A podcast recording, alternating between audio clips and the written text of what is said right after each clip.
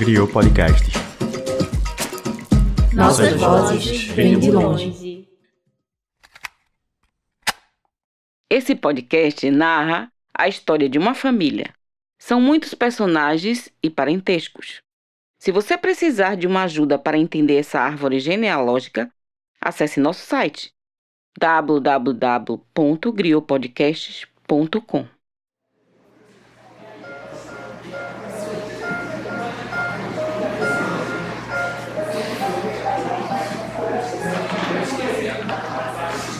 No dia 26 de dezembro de 2021, eu me casei. Perto da hora do almoço, vestido de um terno azul claro, de mãos entrelaçadas as de Dona Dalit, eu me encaminhei ao altar. Mãinha, vestida em um tom de rosa, se emocionava a cada passo. A gente andava enquanto tocava a música que mais me faz lembrar da minha esposa.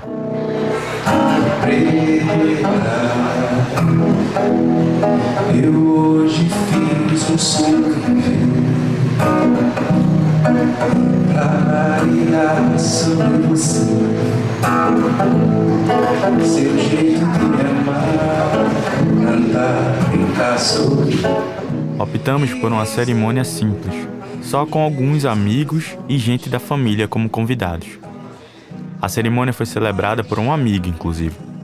Não teve religiosidade, mas teve muito amor. Nos votos, a minha esposa roubou a cena. Infelizmente, a vida é muito dura e que não nos permite sonhar, não nos dá tempo para pensar que a gente vai vivenciar uma coisa como essa, né? principalmente pessoas como nós, de amar e ser amado. Eu chorava enquanto percebia que, apesar de tantas histórias atravessadas sobre amor e casamento, eu poderia sim viver algo diferente. Diferente de outro casamento que aconteceu há mais de 50 anos atrás. O casamento de Palmira e Tião. E aí se casaram. Ela mandou a foto do casamento. Antigamente o- as fotos eram de lambe-lambe. É interessante. Era né? difícil. Era tudo complicado. Esse que acabou de falar é Daniel, primo da minha mãe. Ele apareceu aqui no episódio passado. Mas voltando ao meu casório, ainda na celebração, Dona Dalit também foi escolhida para dizer algumas palavras. Que vocês escondam a luz de vocês e tenham a missão de transformar o mundo e que o mundo seja mais justo. Assim como eu sempre quis que você fosse um homem justo, agradável.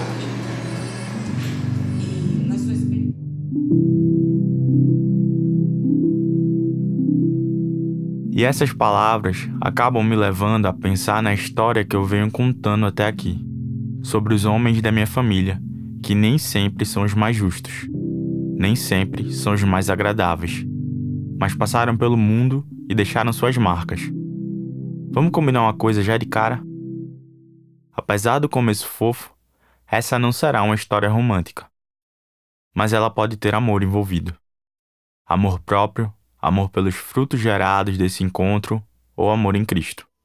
E isso marcou profundamente a vida da gente, né? Porque a gente via as palavras da Bíblia, eles falavam, eles pregavam. Manhã, de certa forma, levava muito a sério, mas Painho, pelas compulsões que ele viveu, ele não tinha coisa que ele não, não levava a sério, né? Então, e eu acho que os problemas se deu por conta disso. No episódio de hoje, você e eu vamos mergulhar num capítulo duro das minhas raízes.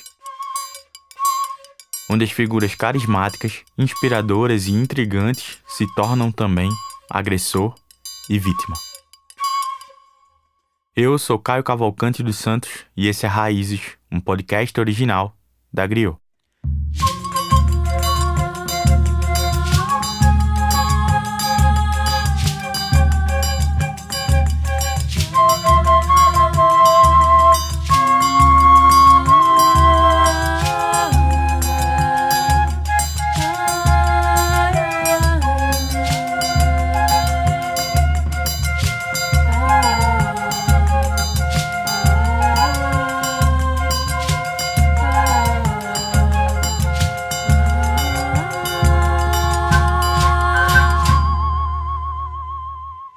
Episódio 4 Colossenses, capítulo 3, versículo 18.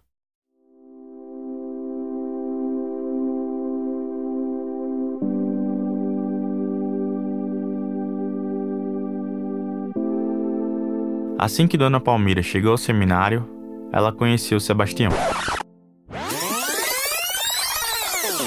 Aí escreveu pra gente que tava gostando dele, que tava aí sim e tal, escrevendo o amor por ele. Além da atração física, Palmira e Sebastião tinham interesse um pelo outro por estarem vivendo a mesma experiência, respondendo a um chamado espiritual. Parecia o casal ideal para desbravar os horizontes. E por um tempo, foi. Os dois saíram juntos, levando a palavra por comunidades pelo Nordeste. O primeiro destino deles foi Vitória de Santo Antão, em Pernambuco. Logo depois, foram parar em Itabaianinha, Sergipe. E até aqui, ninguém da família de Palmira tinha visto Sebastião. Nem mesmo a família que acolheu ela, me disse Daniel é que as coisas naquele tempo aconteciam em outro ritmo. Aí eu peguei um trem que ia para Aracaju, peguei em Alagoinhas. Aí entramos no trem, eram as 9 horas da manhã, quando foi mais ou menos meio-dia, chegou em Rio Real. Alagoas, né? Rio Real já é na divisa com Sergipe. Depois teve, acho que é Jeru, Sim. depois vem Itabaianinha. Sim. Aí nós saltamos e aí sem saber onde era, saímos procurando, achamos a casa. Aí quando chegou lá foi a maior alegria deles. Aí meu pai abraçou ele, todos os dois pastores. Ele disse: Olha, hoje de noite tem culto. Meu pai disse: É bom, e eu vou. E aí ela disse: Bom, eu não estava esperando vocês, eu vou fazer um cuscuz aqui. Eu nunca comi, até hoje eu me lembro, eu nunca comi um cuscuz tão gostoso que sua mãe fez. Em Itabaianinha, ele já tinha o primeiro filho, Samuel. É, eu nasci em Aracaju. De Aracaju nós fomos para Itabaianinha. De Itabaianinha, acho que a gente morou lá por volta de dois anos, se não me engano. De lá a gente foi, nós fomos para Feira de Santana. Em Feira, já na Bahia, nascem Sóstenes e Débora.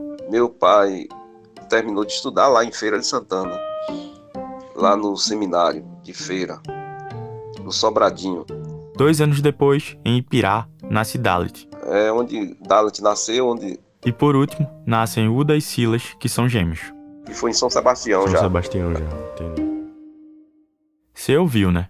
Foi todo mundo nascendo numa cidade diferente, acompanhando as andanças de Palmira e Sebastião. Sempre havia um novo chamado. Era uma demanda da própria igreja, mas peregrinar era também da natureza de Sebastião. É que a palavra precisava chegar a todos os recantos. Mas, diferentemente dos adultos, os filhos não escolheram viver assim. Isso. Como a é gente que- sempre conviveu com muita gente, a gente sempre teve muitas amizades, entendeu? E em vários lugares, várias cidades, em cidades diferentes, o convívio era diferente. Uma das coisas que mais escutei dos meus tios tinha a ver com a falta de privacidade. Como a casa dos meus avós era uma casa pastoral, o povo em torno da igreja sempre estava presente no dia a dia da minha família. E isso em qualquer cidade que eles morassem. Privacidade era um artigo de luxo na casa dos Lago Cavalcante. Meu namorado meu dizia mesmo que a gente não tinha autonomia, né? Porque a casa era invadida. Seu pai também comentava isso.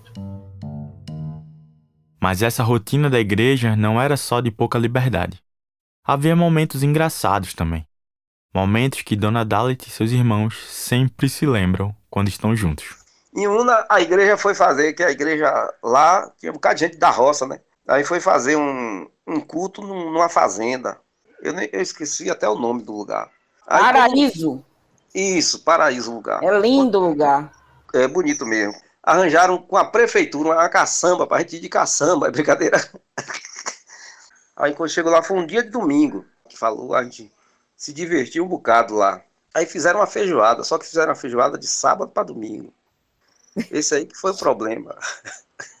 Aí tinha muita fruta, muita coisa, era uma fazenda massa mesmo. Aí todo mundo caiu na feijoada, todo mundo de manhã não deixou a gente comer. A gente ficou zangado até. Não queria comer a tal da. Manhã só deixou a gente comer, eu lembro. Pegou o prato pra gente, só com arroz e um pedacinho de carne, só. Não botou nem feijão, nada, aqueles negócios de carne de porco, aquele negócio lá. Atenção aqui para a sagacidade de Dona Palmira. Ela, não, isso é gordura pura, ela sempre falava isso. Aí não deixou. Aí deixou só a gente comendo no arroz. Aí almoçaram, depois veio uma jaca, caiu da jaca. uma mistura na, na barriga. Aí tudo bem, todo mundo tranquilo, pá, pá, e terminou, foi, teve culto de noite, quando terminou o culto de noite, aí vai todo mundo de caçamba vindo para casa. Na volta foi de nove, nove e meia da noite até quase quatro horas da manhã para chegar. Porque a Ué, pastor! todo mundo, todo Pastor! mundo barriga. Manda o carro parar, pastor.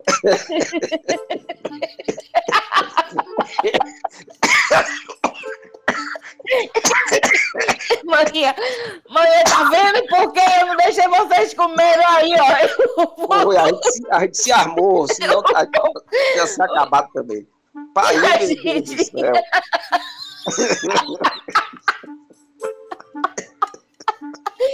Aí o Caio, o Caio, a feijoada, foi mais de dois pratos que ele comeu. Aí a gente andava cinco, cinco, não andava 500 metros, para, para o carro, para todo mundo descer. Aí passou um mês dando risada disso, velho. Samuel, você lembra que teve uma hora que desceram pra mata fechada. Aí eu só vi, a onça, pastor, a onça, corre! Saiu correndo todo mundo. Só quem não teve dor de barriga Mata foi a gente, foi a gente e manhã. Apesar da história engraçada, dá pra ver como Palmira ficava em alerta pelos filhos. Samuel, esse que estava falando agora, é o mais velho. Muitas vezes isso colocava no papel de cuidar dos mais novos. E é aqui que essa história de amor, ou seria desamor, ou quase amor, enfim, é aqui que essa história começa a se desgastar. Sebastião começou a fazer suas andanças sozinho, e Palmira foi obrigada a ficar e cuidar das crias. Eu aprendi a cuidar primeiro de Sortinho, né? Sorte. Eu, cuidava dele. Quando ia para a escola, a gente ia junto. Não existia negócio de transporte escolar, era tudo pertinho, né? A gente ia andando mesmo, de manhã. Aí depois veio veio Debinha, veio Dalet. E aí Silas e Uda, quando veio, aí eu cuidava dos dois com manhã. Todo dia de manhã, a gente pegava os dois para tomar sol na rua. Tinha esse costume de sair com os dois para poder tomar um solzinho bem cedo. Meu pai sempre viajando, né? Aí convidavam ele para pregar em outras igrejas, ele ia. Aí quando eu fiquei mais adulto, eu não acompanhava mais ele não. Ele ia só.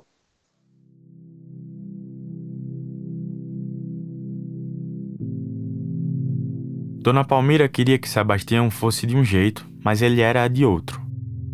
Antes de ter os filhos, a prioridade dos dois parecia a mesma. Depois, com as crias no mundo, esse ritmo parecia descompassado. Manhã, ela era assim. Eu lembro assim que ela reclamava muito de painho, né?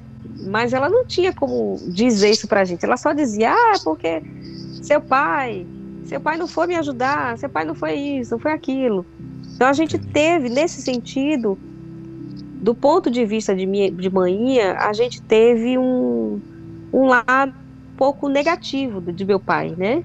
entendeu? Uma visão um pouco negativa dele. Eu, eu sempre vi a minha mãe, mãe assim, indo para o supermercado sozinha, trazendo as compras sozinha. Então, pai, eu não gostava muito de ficar fazendo isso. Pai gostava de gostava de assistir televisão, gostava de pegar o cantor cristão e ficar ali ensaiando música. Ele era completamente envolvido com música. Eu acho que Painho reclamava até menos de, de manhã do que manhã dele Entendi. né? Painho vivia aquela vida, pra ele tava tudo bom. Entendeu? Painho não se queixava de nada, não reclamava de nada. Se tinha coisa pra comer, tava bom. Se não tinha, É. tava bom também. Entendi. Entendeu? Entendi. Ele levava a vida assim, desse jeito. Não se preocupava com nada. Eu é. digo que a preocupação toda ia para a cabeça de mãe, a responsabilidade toda ela Sim. realmente abraçava e assumia. Lidar com a falta de apoio do marido ficou ainda pior quando Palmira começou a perder a audição. Enquanto os filhos iam nascendo, ela também foi escutando cada vez menos. Quando a caçula Uda começou a desenvolver seu maior dom, Palmira não podia desfrutar desse presente dos céus. Ô tia, ela nunca ouviu tu cantar? Dá nunca ouviu isso? minha voz. E para mim aquilo ali foi muito difícil, porque ela, ela me via cantando, mas não ouvia nada não ouvia. do que eu cantava. Né? Então, é meio. É, ainda é difícil processar isso, né? Imagino. Uh, é, enfim. No episódio anterior, eu te falei que Palmira sempre conviveu com essas rasteiras da vida. Nada foi fácil para ela. A surdez, a extrema responsabilidade de cuidar dos filhos, sobrecarga de trabalho, jornada dupla, estafa. Essa parada não é uma novidade. Foi e é uma realidade das mulheres brasileiras. A convivência deles era era assim, era, você sabe que os casais antes era aquele negócio de é, tinha um, um respeito, eu não sei se é demasiado, sei lá, então eles viviam assim, é, é uma família não tinha muito carinho demonstrando pra gente. Era uma coisa assim de. Basicamente de, de viverem ali juntos porque era um casal, né? E tinham, eles brigavam muito também, né? E aqui é preciso riscar uma linha no chão. Não estamos falando mais de desavenças comuns. Peguei até cenas de agressão dele com, manhinha. Mas é, era o jeito dele, né? De, de, lidar, apesar que a gente não concordava. Tanto é que a gente ficava sempre do lado de manhinha. Meu avô herdou do pai dele o carisma, o gosto pela música e, infelizmente, a agressividade. Difícil de ouvir e encarar isso, mas essa é a verdade. Tião a cada dia se transformava no algoz de sua esposa, sugando dela sua energia, sua vitalidade, sua sanidade. E ele, ele se, se apoiava muito nela. Ela era uma mulher de ferro dentro de casa, né? E por um lado a gente achava uma covardia isso. Porque se caminham dois, tem que carregar o peso junto, né? Não vou dizer que a mulher também vá relaxar também, mas é, a gente via que a carga era muito pesada para a mãe. E aqui, uma coisa que Débora falou me pegou. Então eu vejo que eles viveram uma vida de, de uma certa forma, de ignorância, né? Porque não tinha também aquela abertura de um alertar para o outro: Ó, oh, você está me tratando mal. Duas pessoas que tinham o dom da palavra, de pregar, de convencer e converter, não conseguiam fazer isso dentro de casa. Eu não posso crucificar meu pai, porque eu sei que ele ele era assim, né? Era a forma que ele via a vida dele, viveu a vida dele e tal. Mas assim, o, o constrangedor é a gente saber que eles podiam ter vivido bem, vivido melhor, e não viveram. Mas de algum jeito, Palmeira estava trabalhando para que os filhos vivessem bem e melhor. Foi só depois que todos estavam criados que ela colocou um fim nisso tudo.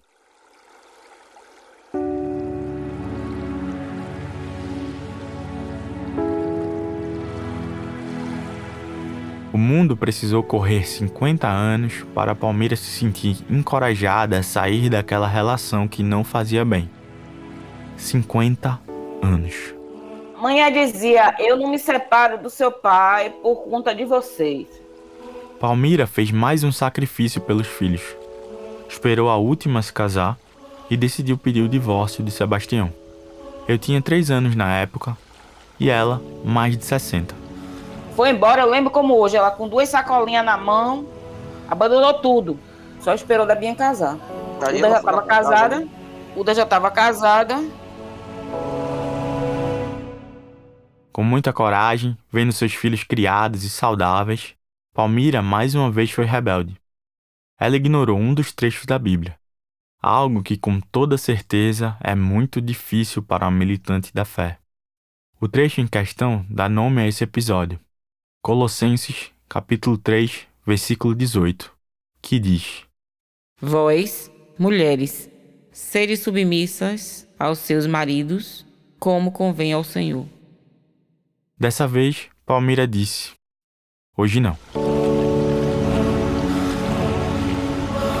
É, aí manhã foi, quando eu tava lá, ela foi pra lá pra casa. Morar com você. Samuel, o primeiro filho, foi o primeiro a acolher Palmira em casa. Mas ele não foi o único. Todos sabiam que era o melhor para Palmira. Mas nem sempre o melhor é o mais fácil. E foi uma época que manhã ficou mu- muito depressiva, muito, porque Painho foi embora para Recife, né? Voltou para a terra dele e ficou morando com o Dalit. Ficou um tempo lá com o Dalit. E você sabe disso que você Sim. lembra desse tempo. Uhum. Só que manhã, ela talvez ela não tivesse imaginado, né? O tempo que ela viveu com o Painho foi um tempo enorme. E que por mais a gente tenha diferenças, a gente sente a falta do outro, né? Foram anos de vivência, de convivência. E de repente ela se viu sozinha, sem um companheiro, sem alguém, né? E ela começou a ter depressão. E entrar numa depressão, muito triste, muito so- sozinha, sem querer comer. E daí eu fiquei, eu digo, não, eu tenho que tirar a manhã dessa situação. Aí eu resolvi colocar ela num curso de bordado, essas coisas de bordar em panos, né, de fazer toalha de mesa, de fazer pano de prato. E só que ela surda, não ia conseguir fazer o curso sozinha. E lá aí fui eu, né? Fiquei três meses lá fazendo curso com ela Sim. e pegando todas as informações e passando para ela, e lá ela exercitando, e eu lá com ela. E ficamos assim os três ou quatro meses. Foi aí que ela pegou tudo direitinho. E aquilo ali foi assim maravilhoso para a manhã, porque ela focou naquilo ali, colocou um propósito nela de fazer para ajudar os pobres. Assim, ela falava muito disso, de ajudar as crianças e tudo, Uhum. e fazer é, caridade, né, com isso, né? Uhum. Entendeu? E daí ela começou a se levantar. Graças a Deus. Mais uma vez, a força da sua militância trouxe um novo sentido para uma nova Palmira. A ressurreição é um momento sagrado para os cristãos, e a nossa leoa de Judá precisou se inspirar em Cristo novamente.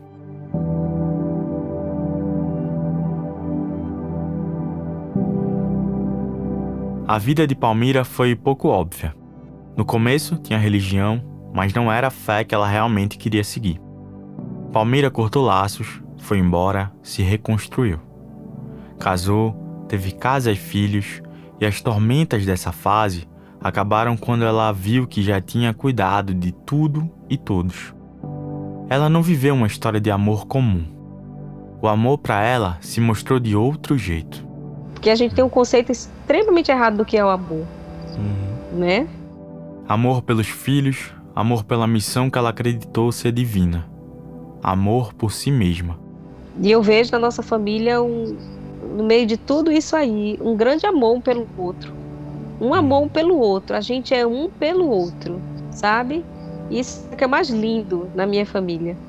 O que eu acho mais lindo é um pelo outro. Mesmo que esse amor pudesse ser concretizado sem que ela passasse pelo que passou, vovó deu o melhor dela. No fim, nossas raízes são também a soma das trajetórias dos nossos pais. Dos pais dos nossos pais e dos que vieram antes também. E esse percurso nos leva a caminhos que nem sempre são fáceis. Cada um com seus defeitos, com suas dificuldades, com suas vivências também, porque cada um teve uma vivência diferente e cada um carregou de si os pontos positivos e negativos, né? E a energia tá, tá aí. Não existe energia só positiva positiva. Existe a energia positiva e negativa que dá energia. Tião também fez seus caminhos, alguns deles tortuosos. E apesar disso, parte das minhas raízes vive pelo amor, pelo ato de amar. Então, se a gente não ter defeitos e falhas, se a nossa família não tivesse falhas, a gente não seria o que a gente é hoje.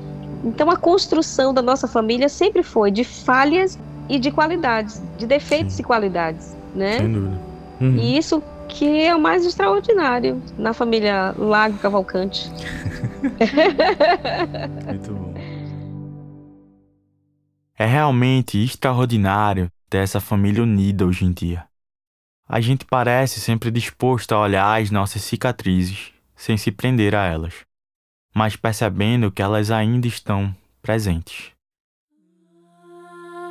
À- Às vezes até Ellen, eita, mãe, você não gosta de me abraçar, você não gosta de me beijar e tal. Ah, minha filha, eu não recebi isso.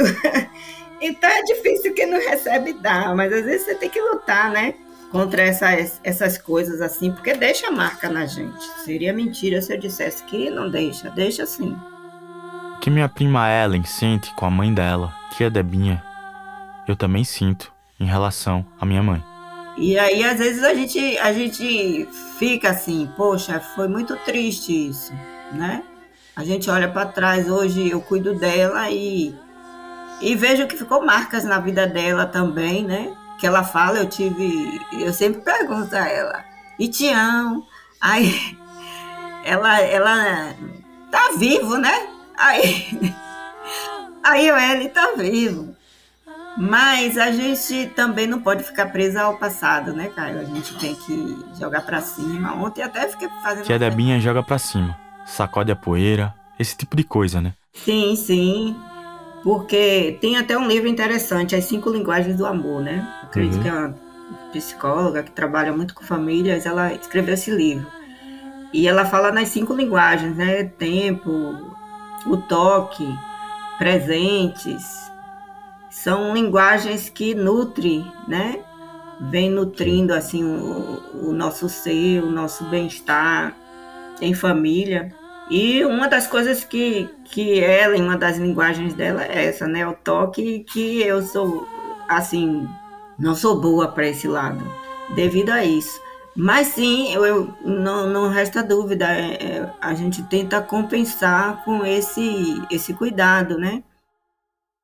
As meninas de Palmira são, pra mim, o grande exemplo da busca pela cura, da quebra daquele ciclo da violência que foi instituído na época de Luiz Caboclo, perpetuado por Tião e compartilhado também pela minha bisavó e tios avós. Uma dessas meninas foi como a mãe, uma rebelde.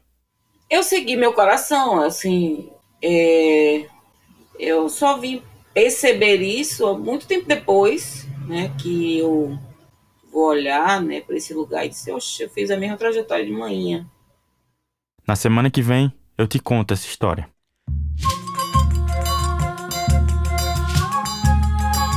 Você acabou de ouvir o quarto episódio de Raízes, podcast de autoria de Caio Cavalcante dos Santos, o sobrinho de Débora, Samuel e Uda. Eu assino a criação e direção desse podcast com apoio do programa Sound Up Brasil do Spotify. Mas como a gente não faz nada sozinho, deixa eu falar todo mundo que está ajudando a te contar essa história. Quem escreve comigo o roteiro é Renan Suquevicius. A pesquisa foi um trabalho conjunto em família. Então eu agradeço a minha mãe, Dalit Lago, meu tio Samuel, minhas tias Uda e Debinha e o nosso primo Daniel. Dona Dalit está na produção desse podcast, junto com a minha amiga Eduarda Nunes. A música tema de Raízes é composta por Stella Negrini e a direção sonora do projeto é de Lucas Lima. Nosso trabalho nas redes é coordenado por Ruth Rayane e nossa diretora de artes é Marina Maré. Essas duas joias são parceiras no podcast Designers Diaspóricas. A montagem e edição é de Pedro Janksu. A transcrição das entrevistas é realizada por Laura Reustab. Nosso diretor comercial é Felipe Guerra e meu mano Vitor Hugo Soares assina a produção executiva do projeto. Esse podcast é uma produção da Griot. Para mais conteúdo extra sobre essa e todas as nossas produções, acesse www.griotpodcasts.com. A documentação de toda a temporada é um trabalho de Tainá Soares e também está no site. Tem alguma história na sua família que envolva um casamento cheio de problemas? Quer desabafar com a gente sobre isso? Procura Raízes nas redes. Somos arroba Raízes o podcast. Muito obrigado e até a próxima.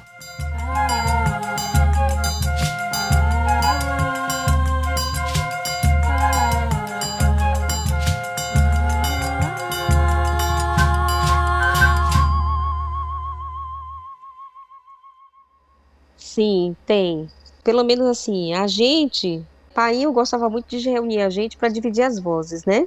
Várias músicas que, uma das que ele gostava muito de cantar e a gente fazia divisão é que é, é umas que é assim: mais perto quero estar, meu Deus de ti, ainda que seja dor que me una a ti, sempre de suplicar, mais perto quero estar mais perto quero estar, meu Deus de ti. Aí a gente cantava, dividia, era muito lindo. eu muito tenho legal. isso assim para mim como, sabe, eu valorizo muito a minha família, muito, muito, muito. Eu amo minha família, amo minha família sabe? É uma dádiva que Deus me deu, foi a minha uhum. família. Então, isso para mim não tem preço. Lembrar dessas, desses momentos assim, para mim é, é lindo demais.